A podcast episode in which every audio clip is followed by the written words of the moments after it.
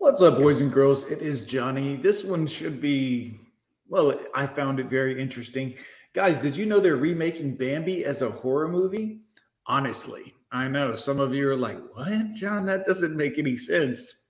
I know. Check it out. Winnie the Pooh, Blood and Honey director set to remake Bambi as a horror film, with the orphaned deer transforming into a vicious killing machine on rabies in the reckoning. First of all, doing the joke, you know, on rabies, I mean, like on crack, it's just, uh, it's lame. Anyways, if some of you guys are like, well, wait a minute, Blood and Honey director Winnie the Pooh, what are they talking about? Well, that's simple. There's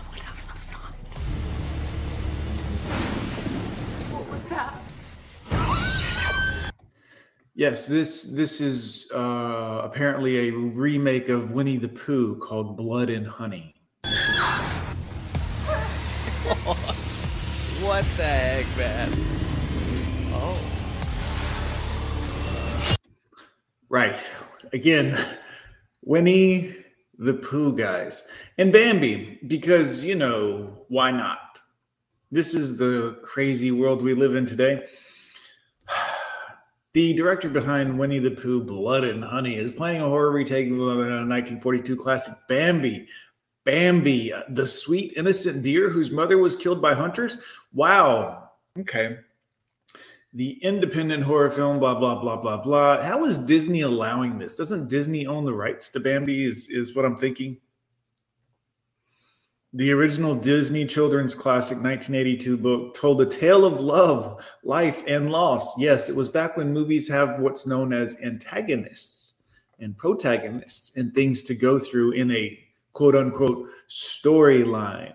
I know that's been lost on Hollywood and movies and TV and but it used to be a thing rather than it used to just talk your way through it and you know she-hulk your way through whatever show or movie it is you you had a, a developing storyline and people and there was a struggle and a battle and a achievements and it used to make for really good stories. Anyways uh young fawn bambi heart-wrenching moment when overcoming bambi's mother being shot by hunters of course. I'm sure they're going to have a political message about hunting and the evils therein however viewers familiar with the doe-eyed bambi will be in for a shock as director Scott Jeffries.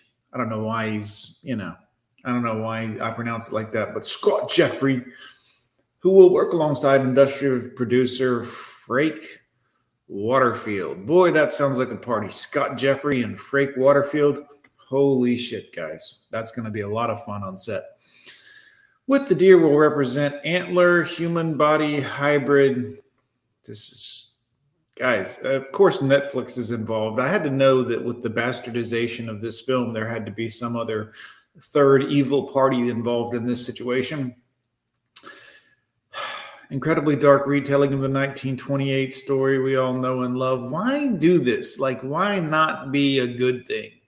You know bambi you know why why bastardize everything I don't understand this. I don't understand where we're going with this. I'm sure. Oh, I'm sure there's going to be a some kind of message, you know, in the story, guys. There's going to be something there that we got to learn.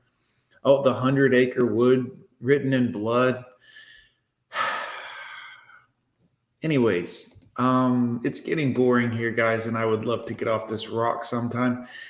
Anyhow, this is the interesting thing that we're up against today, guys. I'm curious to know what do you think? Will you be going to see the new Bambi movie?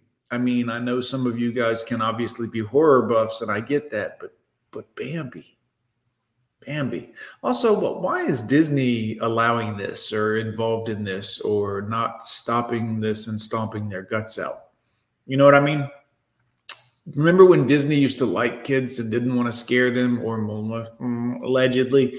You know what I'm saying? Like, you remember back then when that was a thing, and now it doesn't appear to be that way anymore?